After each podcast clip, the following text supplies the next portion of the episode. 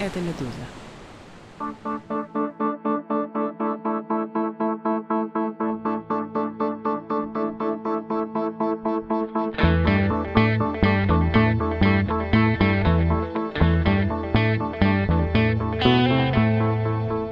Здравствуйте, это подкаст о новостях, которые долго остаются важными. Он называется «Что случилось?». Мое имя Владислав Горин. Через несколько дней, в пятницу 6 октября, выйдет последний перед отпуском наш эпизод. Вернемся мы 23 октября, через две недели. Не теряйте. Предупреждал вас вчера и буду предупреждать до конца недели. Сегодняшняя тема – Польша. В стране скоро пройдут выборы. В Варшаве прошел недавно огромный митинг оппозиции, но, судя по всему, у власти и после выборов останется право-консервативная популистская партия «Право и справедливость».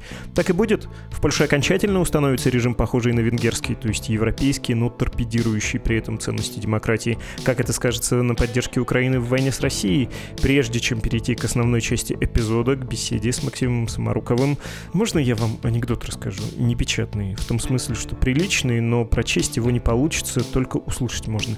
Несколько лет назад, в 2016 году, Никита Михалков, публицист, мракобес, бишь Писагон, вел личную кампанию против отравы и либерализма либерализма, распространяемый Ельцин-центром в Екатеринбурге. Он в какой-то момент на Урал приехал, сходил в Ельцин-центр лично с экскурсией, и в тот неловкий момент, когда вроде все закончилось, и нужно уходить, пора одеваться, и когда вроде ты еще в месте, которое тебя пригласило и даже более-менее радушно приняло, то есть ругать в глаза как-то неловко, это же не твое шоу на ВГТРК, зрителей тут почти нет. Ну так вот, Никита Михалкова в этот момент спросили, Никит Сергеевич, как от Ельцин-центра впечатление? И он ответил, впечатление? Впечатление, впечатление. 1 октября берлинская студия Нарра и кооператив независимых журналистов «Берег» выпустили документальный фильм «Сын. Непридуманная биография Никиты Михалкова». Посмотреть фильм можно и на «Медузе», и тут я должен был бы произнести что-то в духе «Горячо рекомендую, очень понравилось, но лучше пусть моя рекомендация о впечатлениях будет более интригующей». Ну какие впечатления от фильма? Впечатления, впечатления. А вам как, вырезанный из контекста тексты специально для этой рекомендации 7-секундный Никит Сергеевич Михалков. Что скажете про доступные по ссылке в описании к этому эпизоду документальный фильм «Сын непридуманной биографии» Никиты Михалкова? Все вы меня здесь шутом считаете? Что вы знаете про меня? Что вы все про меня знаете?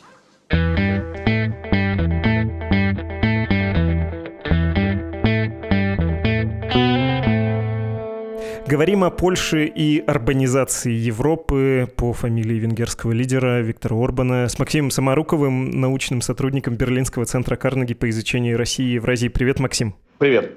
Кстати, хочу порекомендовать издание «Карнеги Политика». Кто еще его не читает, «Медуза» часто перепечатывает материалы. Оттуда удобно следить за этим изданием через телеграм-канал. «Карнеги Политика» так и называется. Там и тексты Максима можно прочесть, и многих других уважаемых авторов. Вот недавно был материал с хорошо знакомыми нашим слушателям Александрой Прокопенко и Павлом Лузиным про военные траты РФ, про то, как вся эта перестройка экономики и бюджетных трат происходит, и что все это неизбежно кончится шоком моментом, когда траты эти будут свернуты.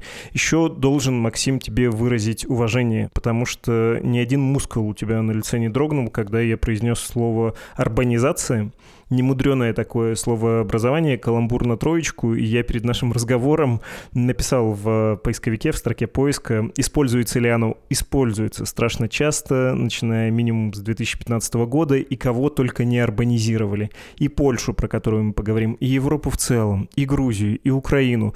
Но вот сегодня, я думаю, мы вспомним Словакию, потому что сейчас говорят про урбанизацию Словакии. Но сперва надо про Польшу про то, в каком состоянии она подходит к выборам. Они будут в октябре 2015 года. Что тут важно знать, и не мог бы ты описать в том числе сюжет с рабочими визами? Ну что, Польша проходит в странном состоянии, потому что, конечно, для Польши это совершенно невозможная ситуация, когда правительство, по сути, одни и те же люди, похоже, останутся у власти на третий срок. Да, это совершенно не видно в польских мерках, где даже там короли постоянно выбирались, менялись, свергались, и мятежная шляхта все время была недовольна постоянством, не допускала стабильности власти, да, то тут получается невидное дело впервые в истории и первой, и второй Польской республики межвоенной, и вот Польши после Холодной войны впервые ситуация, когда одна и та же партия, похоже, останется на третий срок у власти. И помешать этому, ну, возможно, если сложится коалиция вообще всех остальных партий, да, они все вместе соберутся и как-то это отстранят, но в целом пока лидерство очень уверенное, и не похоже, чтобы оно куда-то девалось. Под 40% предпочтений сейчас у правых. Сейчас там они в какой-то коалиции формальной, но по сути это партия Качинского, которая знакома всем, кто следил хоть как-то за польской политикой последние лет 20. Да, она, в общем, остается одной из двух главных партий. Она уже правит с 2015 года. Она благополучно переизбралась в 2019 году, что уже само по себе переизбрание является большим достижением по польским меркам. Но, похоже, она переизберется еще раз. И переизберется на такой мастерской игре на польских базовых национальных установках, да, на нелюбви к мигрантам, на защите от России, на каком-то социальном популизме, типа раздачи пособий. Да, вот это все вместе будет собрано, и вот на этом всем будем переизбираться. А скандал с рабочими визами, он был скандал. А, оказалось, что не все официальные декларации правящей партии соответствуют ее реальным делам, и некоторые ее функционеры, судя по всему, продавали польские шенгенские визы или помогали с их получением за деньги как раз тем самым нелегальным мигрантам, с которыми эти партии обещают нещадно бороться – но по большому счету мы не видим, чтобы рейтинг от этого рухнул. Да, получилось представить это кое-где у нас порой там вот честно жить не хочет, но мы очистили партийные ряды, да и вообще большого беды от этого не было, потому что все эти нелегальные мигранты, они же не в Польшу ехали, да, там, а в Германию, еще куда-то, поэтому ничего страшного, переживем как-нибудь.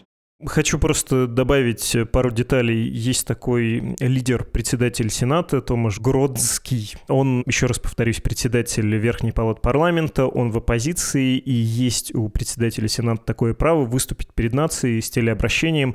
И он сказал, что есть такой скандал, потому что до этого, если ты польский избиратель, польский гражданин и не особо следишь, то ты мог об этом вообще-то не узнать. Я про это как раз и хочу тебя спросить, про то, что этот скандал продемонстрировал, да, в том числе какую какую степень контроля над э, СМИ приобрела партия «Право и справедливость» и Качинский. Ну вот э, Гросский сказал афера с визами, это самый крупный в 21 веке скандал в Польше.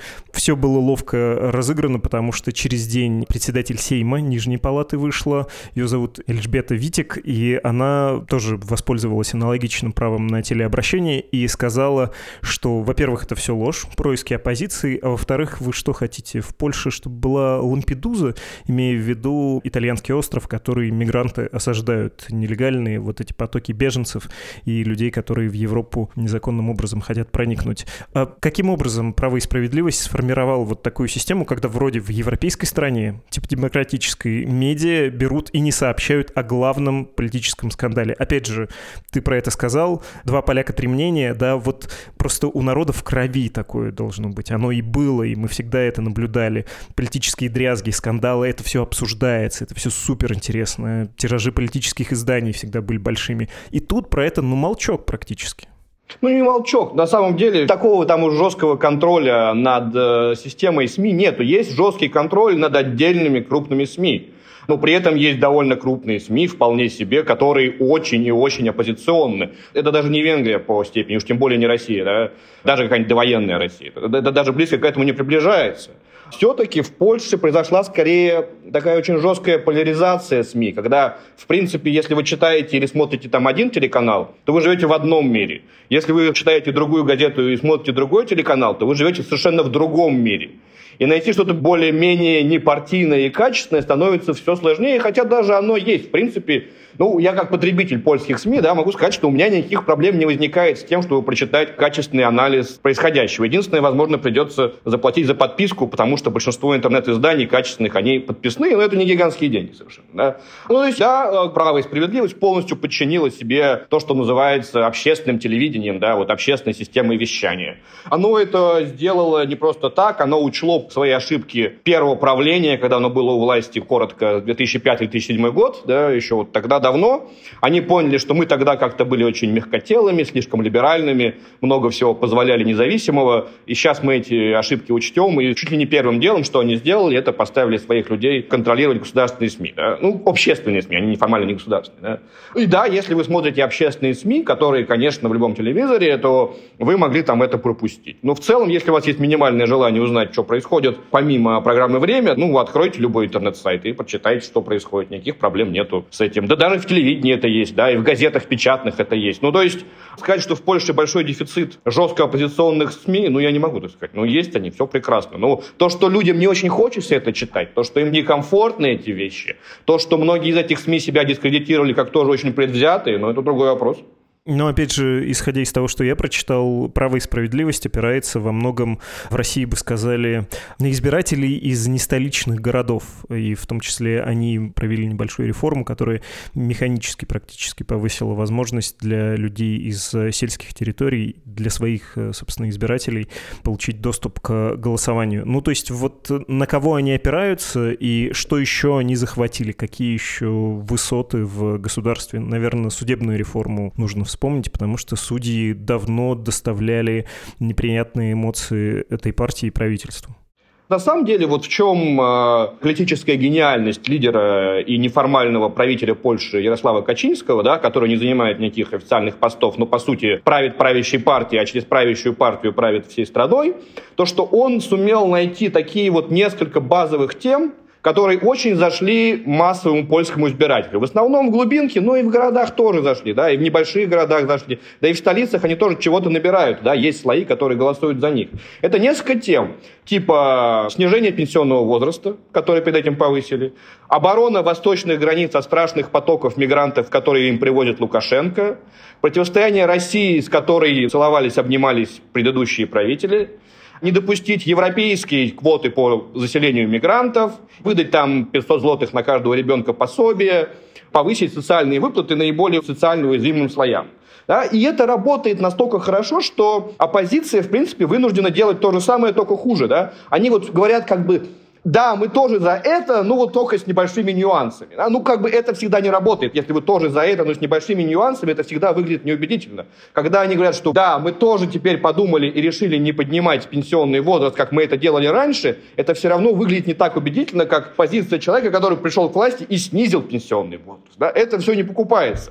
И к тому же оппозиция, ну она настолько забита людьми из старых правительств, да, когда до сих пор лидером э, оппозиции является Дональд Дональд Туск, который стал этим лидером в начале нулевых, который два срока был премьером, который уже занимал посты в Брюсселе. Естественно, за 20 с лишним лет, да даже не за 20, за 30 лет уже в польской политике у него накопилось такое количество скандалов, так или иначе с ним связанных, такое количество негативного рейтинга, что ну, он не может вытягивать. Да? А Качинский при этом, он стоит в тени, он работает на своего целевого избирателя, а на переднем плане работают люди, которые вроде как новые лица, что-то менее нам знакомое, что-то менее дискредитированное. И все это выходит, да, во многом это слабость оппозиции, которая на самом деле, по сути, выступает со старыми лидерами и с э, лозунгами того же Качинского, только с некоторыми нюансами. А все это плохо очень работает. Это сложно убедить тем же самым избирателям. На самом деле, вспоминая того же Орбана, да, провал во многом не венгерской оппозиции был связан с тем, что они все прошлые выборы искали человека, который будет как бы тоже Орбан, но наш. Да, тоже с теми же лозунгами, но только за нас. Да. Это все не работает. Не работает который раз. А с судебной реформой, да, она тянется уже давным-давно.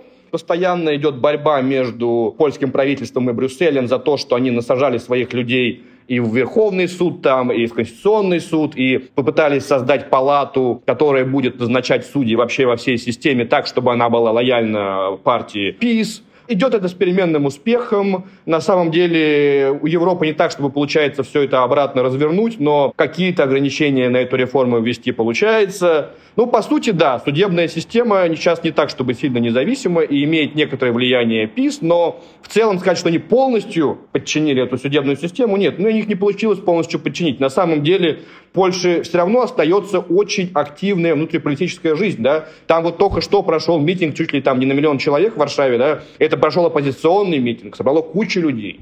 И по судебной реформе тоже выходили огромные митинги, что заставляло не раз право и справедливости Качинского откатить назад многие их шаги, да. То есть это все равно страна с очень живой политической активностью, да. И сказать, что там вот она превратилась в что-то даже типа Венгрии, нет, она не превратилась даже близко. Не знаю, может быть, это цинизм от привычки жизни в Российской Федерации во мне говорит, но, тем не менее, я могу понять, зачем им нужна судебная реформа, зачем им захватывать, брать под контроль финансируемые из бюджета и вообще важнейшие СМИ, почему они ведут э, риторику, связанную там с каким-нибудь традиционализмом, почему занимаются популизмом, раздачей социальных пособий и присваивают себе славу людей, которые снизили пенсионный возраст. Россия как враг, э, иммиграционный вопрос, безусловно. Но зачем они проводят реформы типа ограничения права на аборт, совершенно невиданного, не знаю, можно ли это назвать э, вообще реформой, ну, окей, да, вводят такое законодательство, невиданное для европейской страны 21 века, или вот эти все нехорошие вещи с ограничением прав ЛГБТ людей, это тоже часть э, формирования вот этого образа, или Качинский, про которого есть совершенно такие захватывающие статьи, как он допоздна работает, и к нему почти как к Сталину все ходят на поклоны, и он там, значит, из-за кулис дергает занички. Может, он искренне убежден, что так и нужно, что католическая Польша должна воспрять и быть вот этим маяком традиционализма? Я думаю, что он вполне искренне убежден, но делают они не только из-за его искренних убеждений, а просто право и справедливость всегда. И Качинский понимал, что для того, чтобы быть правящей партией, ей нужно одновременно контролировать и крайне правый флаг, и центр. Да? И вот за центр мы боремся всяким снижением пенсионного возраста, разговором про мигрантов, там вот антироссийской риторикой, чем-нибудь там типа вот пособий каких-то, да, чтобы выиграть каких-то людей, которые гораздо меньше волнуются по поводу вопросов таких мировоззренческих и гораздо больше волнуются по поводу собственного финансового благополучия. Да? Вот этими мерами мы боремся за них. А есть партии ультраправые да, в Польше, типа конфедерации, которые стеснят право и справедливость с правой стороны. И их, конечно, тоже нельзя допускать просто, чтобы они монополизировали эту тему. Нужно тоже показывать, что мы на самом деле их не хуже, и если они маргиналы и не способны ничего провести в дело, да, будут только сидеть крохотные фракции в парламенте и ни на что не влиять, то мы можем, может быть, и не полностью всю эту ультраправую ценностную программу воплотить в жизнь, но значительные элементы можем воплотить. Поэтому вот те избиратели, для кого важны вот такие такие консервативные ценности, мы тоже за нас голосуйте. В чем проблема? Давайте мы сделаем какие-то громкие шаги навстречу этим людям, да, которые считают, что Польша слишком оторвалась от своих традиционных консервативных католических корней. Для этого сегмента они делают эти шаги. И на самом деле даже в этом они оказываются настолько успешными, что оппозиции не остается ничего другого, кроме как их пародировать. Да? И, например, одним из таких громких событий было, что из рядов нынешней э, либеральной оппозиции будет баллотироваться Роман Гертых, который был вице-премьером в правительстве Качинского и который возглавлял одну из наиболее одиозных польских ультраправых партий когда-то давно, там, 15 лет назад. Да? Но все прекрасно помнят, как он э, руководил всякими людьми, которые разгоняли гей-парады, и вот такие вот э, совсем ультраправые молодежные организации организации, типа там Лоджи Шехпольска с ним была связана, да, и вот он сейчас баллотируется от либеральной проевропейской оппозиции, ну, просто потому, что он тоже против Качинского, да, и нам тоже нужно попробовать собрать голоса вот этих вот консервативных поляков, которые мечутся и не знают, за кого им голосовать, да, кто им лучше запретит аборты. Я хотел спросить про конфедерацию, хорошо, что ты объяснил. Я пытаюсь найти какую-то аналогию. Я знаю, что аналогии всегда хромают, но, может быть, иногда это не бесполезный инструмент. Ну, то есть это как если бы в Германии консерваторы которые Унион, ХДС, ХСС, если бы они вдруг присоединили к себе повестку АФД, альтернативы для Германии, и не противопожарная стена бы была между такой повесткой и такой, между такими политиками и такими, а вот была общая правая сила, которая заходит сильно вправо и одновременно находится в центре. Но, честно говоря, трудно себе это представить, как это внутри одной организации права и справедливости уживается, почему все это не раскалывается, не распадается, является... Ты сказал, конечно, про слабость оппозиции, но, тем не менее, как будто это не очень естественная конструкция. Я мог бы себе представить, чтобы один человек это все олицетворял, ну, условный популист, назовите любую фамилию, и у него за счет харизмы, наверное, это могло бы быть органично. Когда это целый институт, ну, вот тут у меня начинаются сомнения. Как это устроено, почему поляки это воспринимают, чем они берут? Ну, во-первых, они у власти. Если вы поссоритесь и расколетесь, то вы потеряете власть, да, ну, тут стимул довольно серьезный. Потом Качинский, на самом деле, очень интересный персонаж. Ну, на мой взгляд, там ноль харизмы, да. Если Орбан умеет, например, очень красиво прям так вот брать, и кого слушаешь, даже там в переводе, все равно видно, как он четко аргументирует, он пышет энергией, да, он просто вот сметает все на своем пути, да, все на нем держится. Качинский совершенно такой разваливающийся дедушка, который боится всего на свете и не так уж часто появляется на публике, и говорит, в общем, довольно неприятные какие-то ворчливые вещи, вот что там вся молодежь, наркоманы и проститутки, да, вот, ну вот примерно вот, вот такого критика, да, идет. Но при этом он очень умело контролирует свою партию, он много раз сталкивался с разными вызовами с правой стороны и прекрасно всех их побеждал, несмотря на свою абсолютную нехаризматичность. Но он использует многие неформальные методы, да, спецслужбы, там, близко к нему под контролем, он использует там шантаж, у этих ультраправых персонажей, да, или там у функционеров его партии, почти всегда есть какие-то компрометирующие их вещи, да, чтобы, если вы не хотите слушаться, то будут вам плохо, будут скандалы, да. Ну и вообще он как-то умеет вот организовать. Вот много-много раз всем казалось, что этот человек не может, ну посмотрите на него, как он может быть настолько всемогущим и держать огромную правящую эту разнообразную партию в узде и ее контролировать, да. И таких попыток его вот сковырнуть было немерено, да. Ну вот как-то вот он умудряется это все держать связями с католической церковью, связями со спецслужбами, какими-то папочками черными на его противников, умением как-то вот найти понимание у этой польской бабушки, которая ходит в церковь и ему доверяет все равно больше всего, и она придет и обязательно проголосует, и чем ниже явка, тем больше набирает Качинский. Да? Вот у него самый железный электорат, да? вот у него самый железный избиратель, который придет обязательно, да, и вот всегда вот, если низкая явка, ПИС набирает больше всего, да, потому что ну, вот он умеет правильно поставить вопрос, да, правильно поставить дело, да, вот как-то хороший партийный организатор, да, если грубо говоря сказать, потому что как публичный оратор там или как харизматичный политик у него не очень получается, хотя у него есть такое очарование, вот которое работает на бабушек, интеллигентного варшавского такого консерватора религиозного, да, вот типаж, который, ну, в России он, по сути, такого нет, да, этого типажа. Да? Вот этот, с одной стороны, довольно консервативный и религиозный, но с другой стороны, это интеллигенция, да, это религиозная интеллигенция, которая вот живет где-то в Варшаве, скромно, как его все время называют, вышталцонный правник, типа вот человек в университете учился, получил образование, умнейший человек, давайте вот ему доверим власть. И потом он, конечно, не перегружает собой эфиры и вообще публичное пространство. Да? Вот он долгое время был просто депутатом, какое-то время был вице-премьером, но он понял, что когда вот он э, в середине нулевых пытался быть премьер-министром и вообще быть фронтменом партии, как-то люди не очень, вот по-настоящему большинство набрать у него не получалось. Да? А когда он начал выдвигать ну, каких-то вот людей, которые ему, в общем, очень сильно лояльны и вряд ли способны на самостоятельную карьеру без поддержки его партийного аппарата, да? без поддержки этой партийной машины машины. Это оказалось их несколько, как-то это разбавляет, есть какие-то оттенки, кого-то можно направить там, к центристскому электорату, кого-то можно направить к ультраправым. Все это неплохо работает, он все ниточки держит и вот э, справляется до сих пор. Хотя, конечно, он уже довольно пожилой человек, здоровье у него не очень, да, и, ну, посмотрим, как там дальше пойдет, насколько у него будет хватать здоровья удерживать ситуацию в нынешнем положении, хотя он уже удерживает ее просто беспрецедентно долго. По польским меркам просто не видно. Мы говорили про человека и организацию, которые пользуются вот этим общественным запросом, а давай про само общество поговорим, потому что когда ты перечислял, я себе записал огрызком карандаша на клочке бумаги пенсионный возраст и детские пособия, миграционные вопросы и Россия как враг. Ну, я знаю с полдюжины стран в Восточной Европе, которые примерно те же самые вещи в обществе своем, в общем, держат в голове и где это крайне популярно.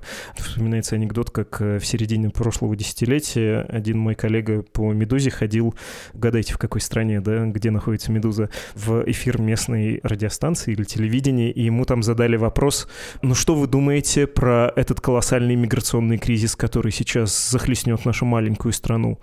И он так осторожно спрашивает, «Э, какой кризис? Ну, к нам Евросоюз пришлет сейчас. И называется цифра с одним нулем. Ну, то есть вот до сотни человек-беженцев по европейской квоте это же кошмар, говорит ведущий или ведущий совершенно искренне, и мой коллега смотрел на нее и понимал, что у аудитории это точно находит отклик, и что она или он, там, ведущий, совершенно искренне в своем вопросе. Ну, то есть вот это все, оно, конечно, много где срабатывает и может сработать. Логично ли говорить, что в Польше изобретен такой универсальный инструмент этого правого популизма, который много куда еще можно пересадить, где он еще сам не пророс?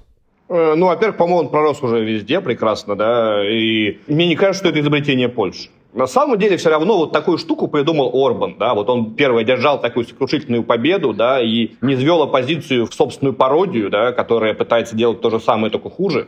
Вот у него это как-то получилось, ну, он реально выдающийся политик, на самом деле это видно, и человек доминирует на венгерской политической сцене там уже больше 30 лет, и да, он, конечно, немножко в самодовольстве пребывает уже и утратил былую хватку, но все равно у него получается очень хорошо пользоваться ситуацией и реагировать, ну, просто, да, вот как он реагирует на кризисы, он реагирует гораздо быстрее и правильнее с точки зрения венгерского избирателя, да, чем реагируют любые оппозиционеры, которые как молодые, голодные и должны быть еще гораздо бодрее. Ну, почему-то у них не получается, да.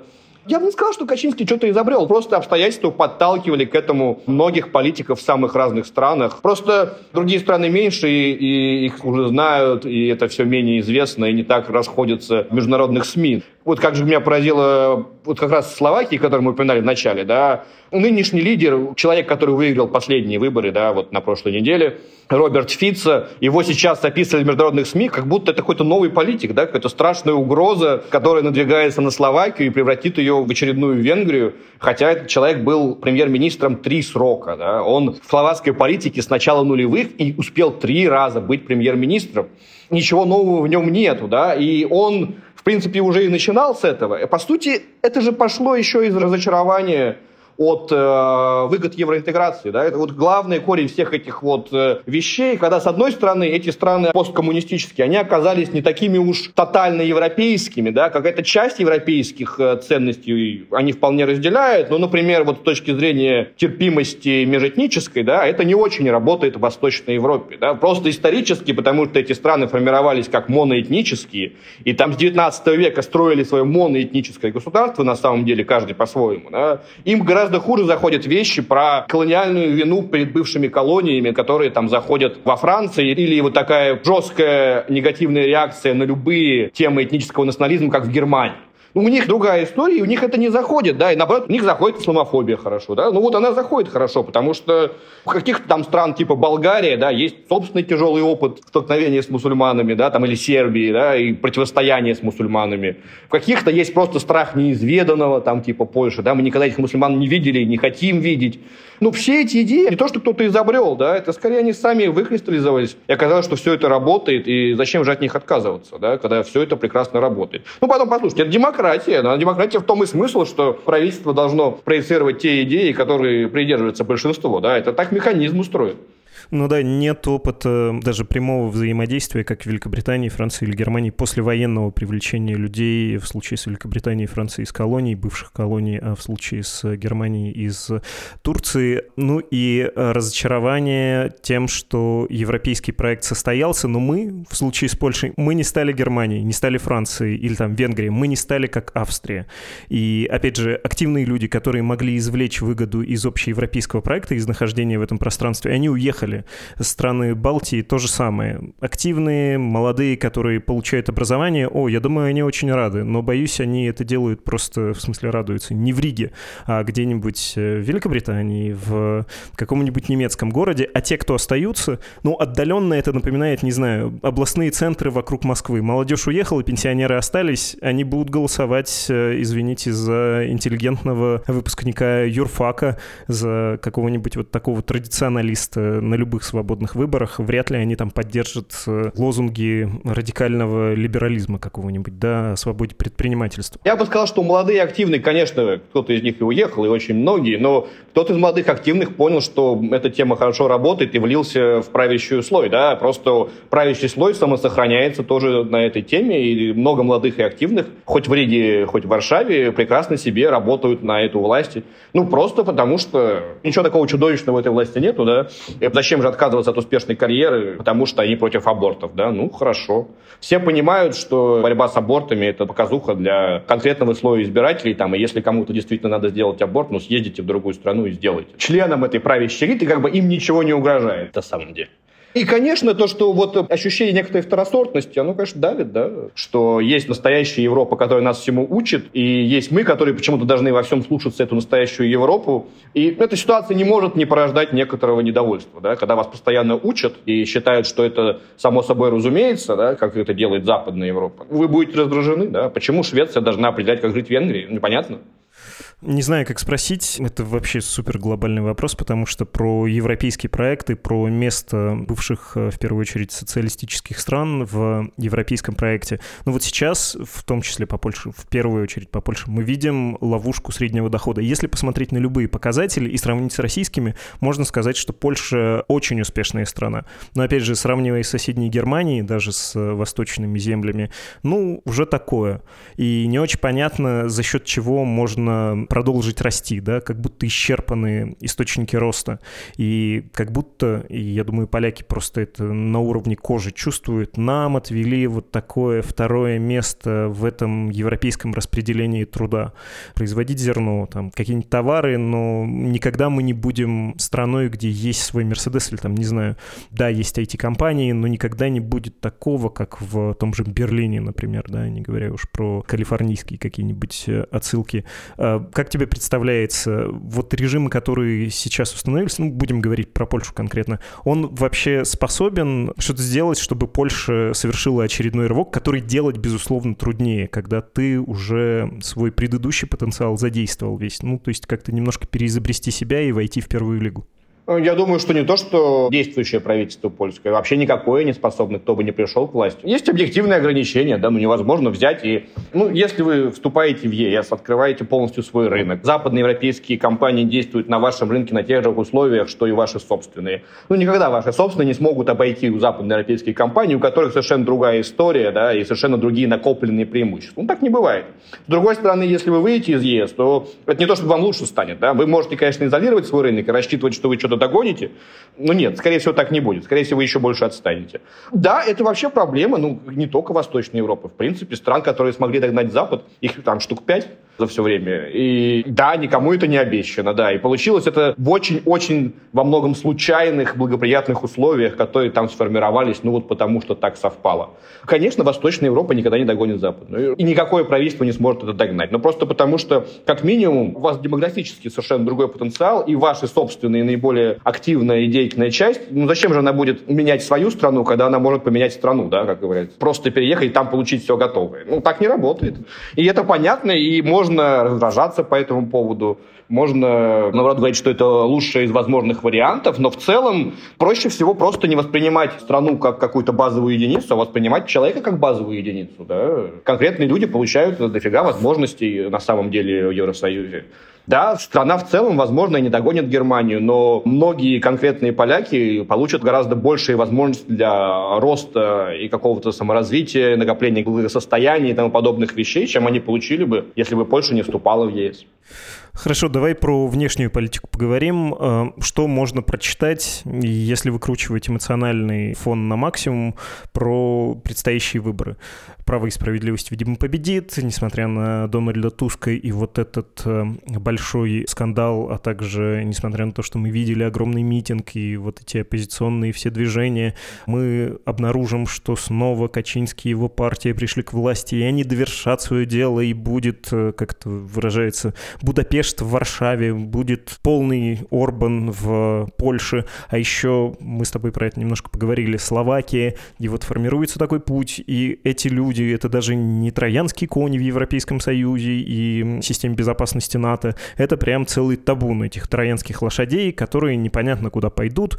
Вот в Словакии мы слышали во время предвыборной кампании от Роберта Фица заявление про то, что не надо помогать Украине, и в Польше мы видели в предвыборной предвыборной борьбы про то, что наше зерно польское, оно вообще должно быть по цене украинского, и помощь Украине не должна мешать нашим сельхозпроизводителям. И вот это все, вот это все, вот это все, а Владимир Путин с удовольствием потирает руки и не применет возможностью это использовать в своих интересах. Что ты про это думаешь? Прости за слишком эмоциональную формулировку. Так вот получилось, что среднему избирателю хоть в Венгрии, хоть в Словакии, хоть в Польше ну, глубоко плевать, что думает Владимир Путин, на самом деле. Да? Ну, вот правда, их, есть слой людей в разных размерах во всех этих странах, для которых главный гайденс, да, вот главный определяющий принцип по жизни и при выборе политических симпатий, это чтобы это не порадовало Владимира Путина.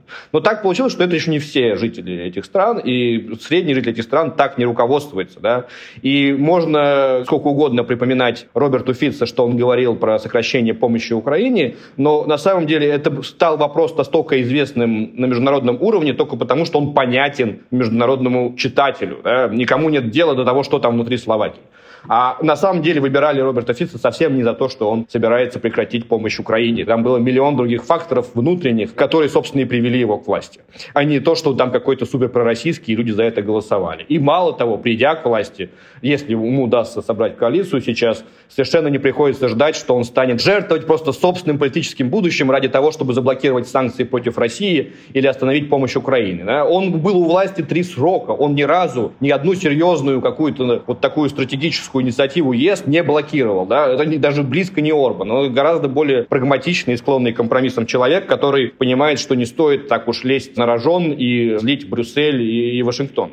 Он этого никогда не делал. Почему он это будет делать сейчас, я совершенно не понимаю. То же самое, не может быть никакого единого фронта всех этих стран, потому что, например, Венгрия и Польша расходятся по базовому вопросу, отношения к России, они расходятся исторически по этому вопросу. Да? И если Орбан взял себе одно из своих э, политических козырей, да, что вот прагматичное отношение к России, да, то польское правительство, наоборот, играет на максимально жестком отношении к России. Другое дело, что польское правительство играет одновременно и на довольно жестком отношении к Украине, да, что как бы, мы никому спуску не дадим, потому что там, конечно, Россия монстр, но Украины мы тоже помним, у нас есть к ней там исторические счеты, Волынская резня, все эти дела, никто эту тему забывать не собирается. В целом, я думаю, что ни продолжение, ни сохранение у власти Качинского в Польше, ни приход к власти Роберта Фица, если такое случится в Словакии, никак принципиально не повлияет на то, насколько Запад готов поддерживать Украину или санкционировать санкционировать Россию, да, и продолжать давление на Россию. Хоть там все три они победят, и даже в Чехии еще победят, и пускай там в Болгарии, где еще, это все так не работает. Все они прекрасно впишутся, на самом деле, более-менее в этот единый западный консенсус. Они могут выражать там какое-то свое особое мнение для внутренней аудитории, но по принципиальным вопросам никто из них не готов всерьез возражать.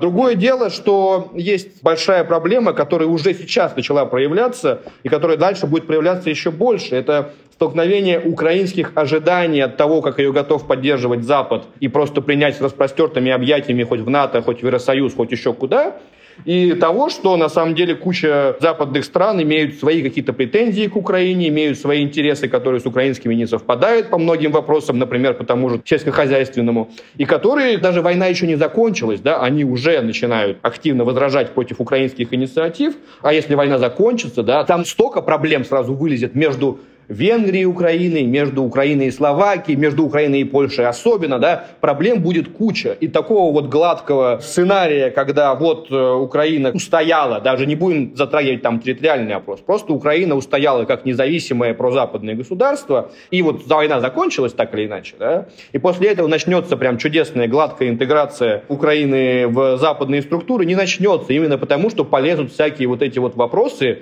какие-то мелкие, кажутся совершенно неважные на фоне масштаба масштаба там российско-украинской войны. И ничего, окажется, что вот группа избирателей в Польше переживает по такому-то поводу, поэтому мы ни черта не будем одобрять вам вашу вот эту вот инициативу. Да? Это все пройденные этапы, как у меня есть знакомая прекрасная косовская албанка, которая рассказывала свой опыт общения с украинцами, и она вот им пыталась говорит, объяснить, что, ну вы думаете, вот мы в Косово, мы знаем, вот как все это было мило и очень доброжелательно пока там шла война или первое время после войны, а потом оказалось, что Косово стало там последней страной на Балканах, которая получила безвизовый режим с ЕС, получила его позже даже Украины на самом деле.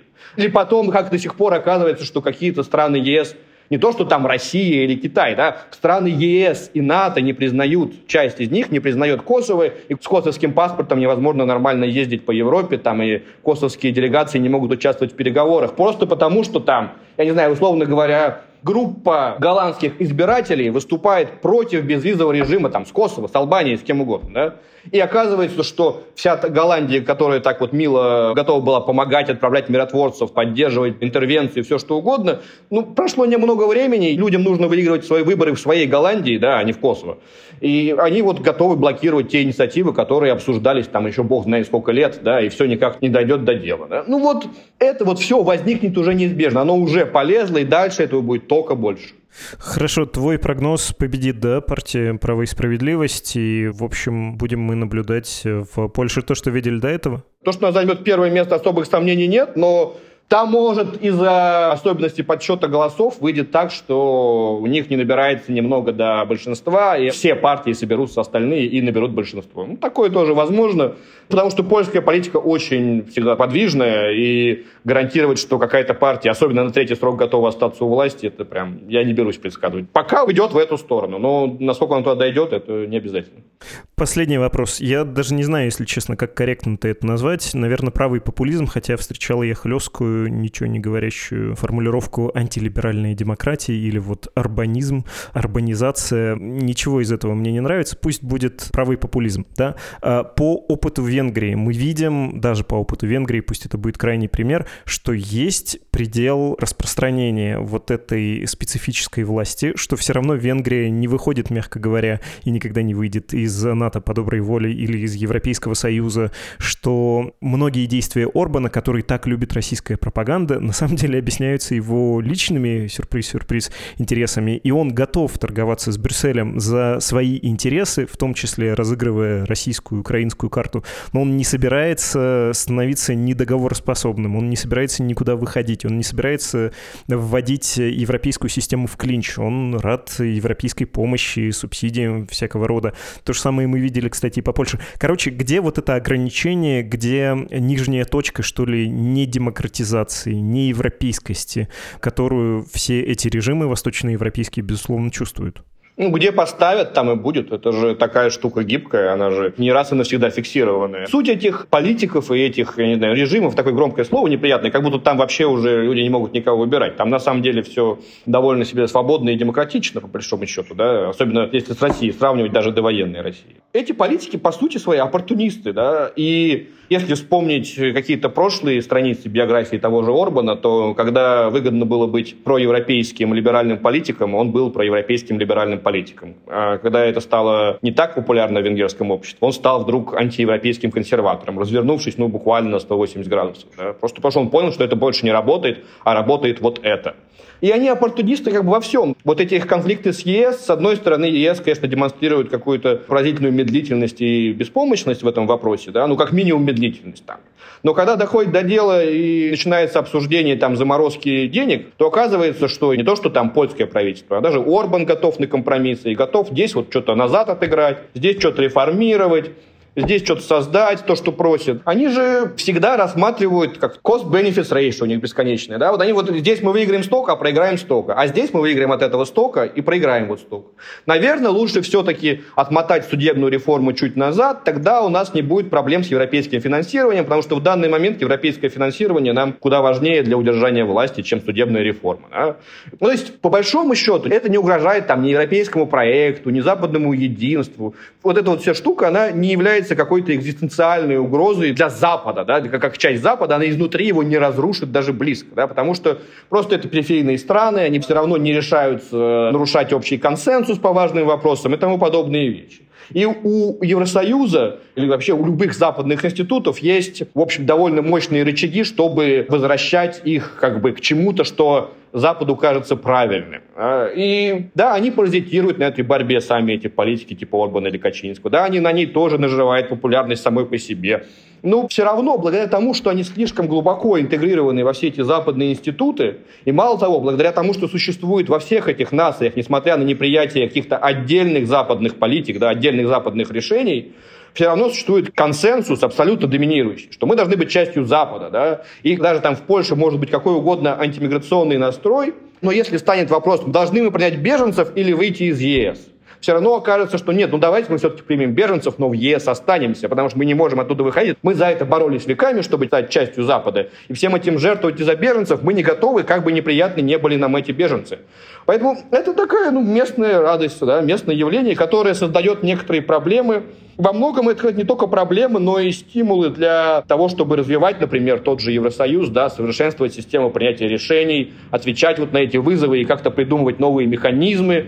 Ну вот да, есть такая штука. Она не угрожает никому, по большому счету. Да, она, возможно, создает немножко больше коррупции, чем могло бы быть, немножко ест кусок будущего этих стран, да, немножко эстетически неприятно некоторыми своими решениями, но по большому счету, как мы видим, например, по той же Венгрии, никакого скатывания там, ну, прежде всего, благодаря вот состоянию в э, западных институтах, внутри них, да, никакому скатыванию там в Молдавию времен Плохотнюка там, да, или в Беларусь, Россию не предвидится. Слишком все равно эта институциональная рамка, она их держит в каких-то ограничителях. Спасибо большое за объяснение. Максим Самаруков, исследователь, был сегодня с нами. Спасибо.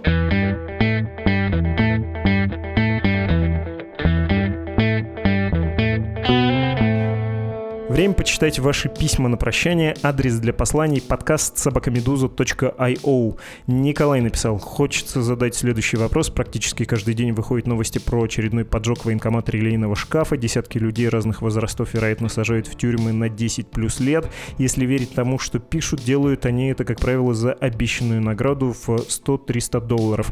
Есть ли понимание, насколько эффективно вредят действия этих людей военной машине? Каков общий масштаб этого явления? А главное, кто в действительности действительности занимается организацией такой своеобразной партизанской деятельности. Лично я не могу понять своего отношения ко всему этому явлению, но наверняка есть люди, профессионально его изучающие.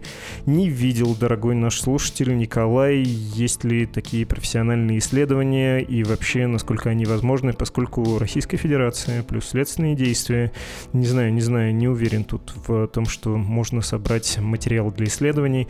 Про вознаграждение от разведки Украины тоже я встречал такую информацию, про это и российские силовики говорят, и вроде как защитники тех, кто в такие дела попал. Есть, э, опять же, если судить по сообщениям, может быть, они достоверные. Истории, когда кому-то звонят, часто не молодому человеку, люди представляются сами российскими спецслужбами, говорят, пойди сожги военкомат, там документы хранят враги России. В общем, такая запутанная для любого человека, который мыслит пояснее вещь, но тем не менее, видимо, за счет массовости, за счет попадания в кого кого-то за счет того, что втираются в доверие, почти как псевдоспециалисты псевдобанка. Получается это иногда, и очевидно, что не очень все это мешает инфраструктуре российской и органам власти. Ну, потому что, кажется, и поезда с танками едут на фронт, и военкоматы проводят призыв. Так что не уверен, что тут это все сильно вредит Российской Федерации в ее агрессии в Украине. И почему-то мне кажется, ну, по правде говоря, были про большую Вторую мировую войну такие исследования, исследовании арифметика тут э, примерно такая, что число занятых в саботаже равно числу людей, которые отвлекаются на противодействие этому самому саботажу противной стороной. И я полагаю, все-таки дефициты всяческих представителей спецслужб, э, товарищей, которые не то что на фронт, а даже в зону оккупации не хотят ехать, в РФ их явно много, полагаю, они такие дела берут с радостью.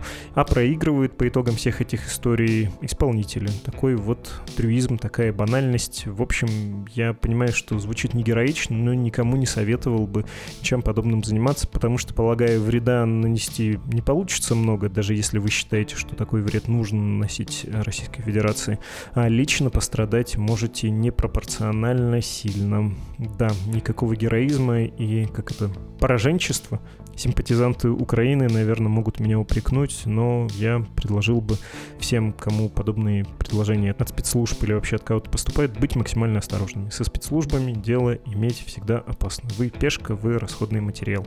Думайте о себе, о своей семье в первую голову. К выпуску о сыне Кадырова и избиении Никиты Журавеля. Слушатель, который подписался «Тайный слушатель», рассуждает об оскорблении верующих, о сожженных книгах и всем таком.